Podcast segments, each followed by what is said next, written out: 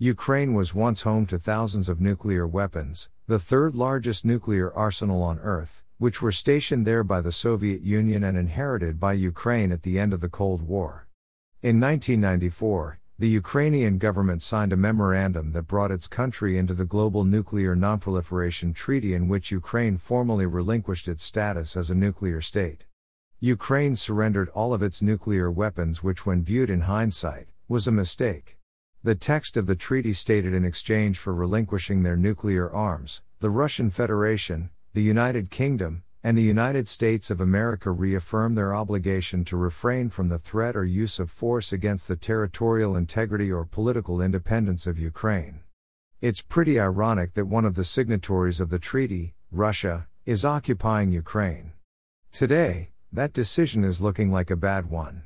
Ukraine's territorial integrity hasn't been much respected since, we gave away the capability for nothing, Andriy Zahorodniuk, a former defense minister of Ukraine, said this month about his nation's former nuclear weapons. Now, every time somebody offers us to sign a strip of paper, the response is, thank you very much. We already had one of those some time ago. To date, no nuclear armed state has ever faced a full scale invasion by a foreign power, regardless of its own actions. Russia is proving this to be true as no country has invaded it despite invading and occupying Ukraine. Ukraine needs to become a nuclear nation again. Let's look at Pakistan, which developed nuclear weapons decades ago in defiance of the US.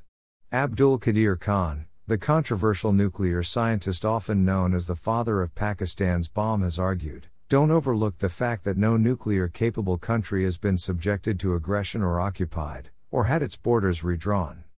This sentiment has been repeated over and over since the Libyan crisis. Despite being criticized at the time for contributing to nuclear proliferation, Pakistan faced periodic sanctions and even faced serious ostracism by the U.S. Today, Pakistan remains a security partner of the U.S. and receives billions of dollars of military aid every year.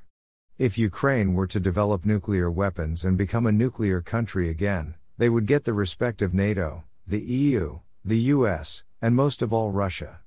North Korea has managed to evade attacks from other countries even though the US has set up a demilitarized zone on North Korea's southern border. Neither the US nor South Korea has invaded North Korea since they've acquired nuclear capabilities. The Libyan crisis has been used many times as an example of why countries aspiring to have a nuclear program such as North Korea should acquire them. In 2011, as bombs rained down on Gaddafi's government, a North Korean foreign ministry official said, The Libyan crisis is teaching the international community a grave lesson. That official went on to refer to giving up weapons in signed agreements as an invasion tactic to disarm the country. In conclusion, in 1981, the late political scientist Kenneth Waltz published an essay titled, The Spread of Nuclear Weapons More May Be Better. In it, he argued that nuclear weapons are revolutionary in allowing weaker nations to protect themselves from more powerful ones. International relations is a realm of anarchy as opposed to hierarchy. Of self help. You're on your own, Waltz explained. The widespread assumption is the more nations that have nuclear weapons, the more dangerous the world will be. But is that really the case? I'm a believer that all countries should have a nuclear program. The more countries armed with nuclear weapons means that other nations will think twice before asserting undue aggression.